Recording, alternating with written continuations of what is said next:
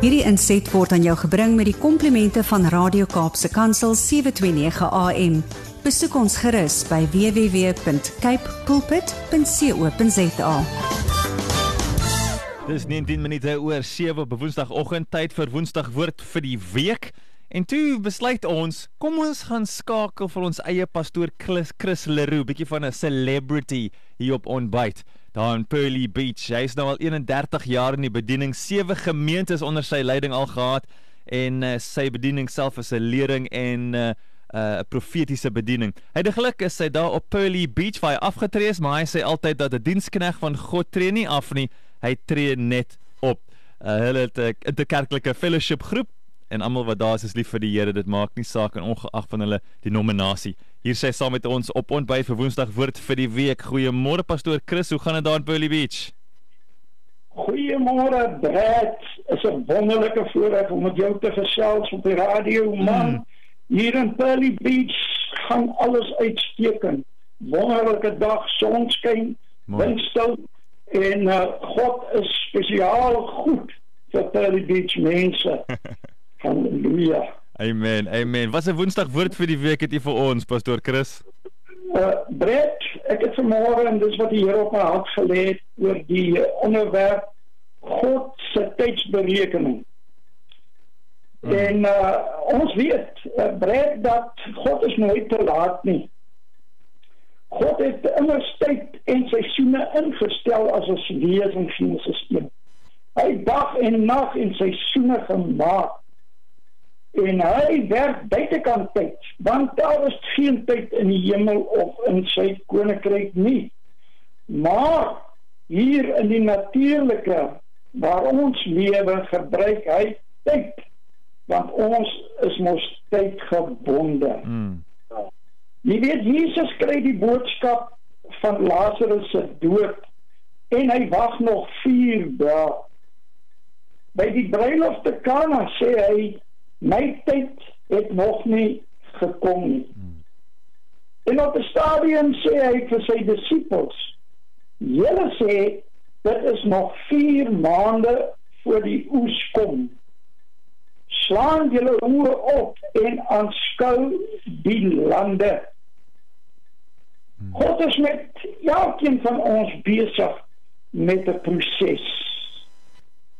Ons geloof wat 'n geestelike geloof is kan die proses waarmee God besig is onderbreek en dit is wanneer ons 'n wonderwerk nodig het. Hmm. Baie mense sê ag man dink positief. Moenie so negatief wees, jy dink positief. Maar jy weet wanneer God ingryp in 'n situasie is sy werke en sy gedagtes ver bokant positiwiteit. Hmm. Ek wil lees vanmôre in Prediker net twee verse in Prediker 3 vers 1 en vers 12 en ek gaan lees uit die boodskap Bybel. Alles gebeur op 'n bepaalde tyd. Alles in die lewe is vooraf bepaal. Vers 12. Toe ek besef al wat die mens maar moet doen is om gelukkig te wees en die lewe te geniet. Hmm. Reg, ek meen dis baie van ons se geaardheid is maar hastig, hastig, hastig. Jy weet as ons 'n ding wil hê, wil ons dit al gister gehad het. Maar ek self breek uh as ek by in die dorp kom en daar's 'n tou in die ry dan hmm. dan draai ek sommer om en ek besluit okay, ek sal later kom of ek gaan maar môre weer terugkom. Ja. Maar ons moet besef dat God se gedagtes nie ons gedagtes is nie.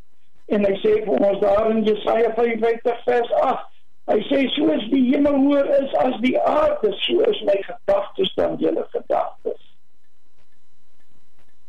Die Heilige Gees is God se gedagtes tot ons beskikking. Paulus sê ons het die sin van Christus met ander woorde the mindset of Christ hmm. die gedagtes van Christus maar weet jy die vraag is dink ons elke dag soos wat Christus dink as daar probleme kom uh, hoe gaan ons dit oplos dink ons soos wat hy dink maar sy gedagtes is 24/7 tot hmm. ons beskikking. Ons moet net die wete weet dat God is en bly in beheer. Amen. Sekere vrae wat ons vir God vra, moet ons net by hom los. Jy weet dan baie mense vra, uh, maar wanneer gaan ek die regte lewensmaat ontmoet? Hmm. Baie sê wanneer sal my kind tot redding kom? Ja. Maar dan moet ons net in die geloof bly staan. Net en weet dat God dit sal beantwoord op sy tyd want hy is nooit te laat nie. Vir alles is bid vir familielede. Ons kan nie die evangelie in hulle afdruk nie. Ons moet dit vir God los. En Jesus het ook vir familielede waarvoor ons so lief is gesterf en hy wil meer hê as jy dat hulle tot redding moet kom. God doen dit as die meeste wanneer ons dit die minste sien en voel. Ons moet maar net bly glo dat God is in alle vir God is alle dinge moontlik. God is 'n waarmaker van sy woord. Wat hy beloof het, sal hy doen. Hy het immers gesterf vir hierdie hele wêreld.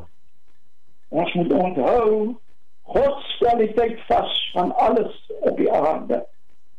Hy het nie van jou vanoggend vergeet nie en weet wat jy nodig het. Alles wat God gemaak het is goed en dit sluit jou ook in. Amen. Hierdie inset was aan jou gebring met die komplimente van Radio Kaapse Kansel 729 AM. Besoek ons gerus by www.cape pulpit.co.za.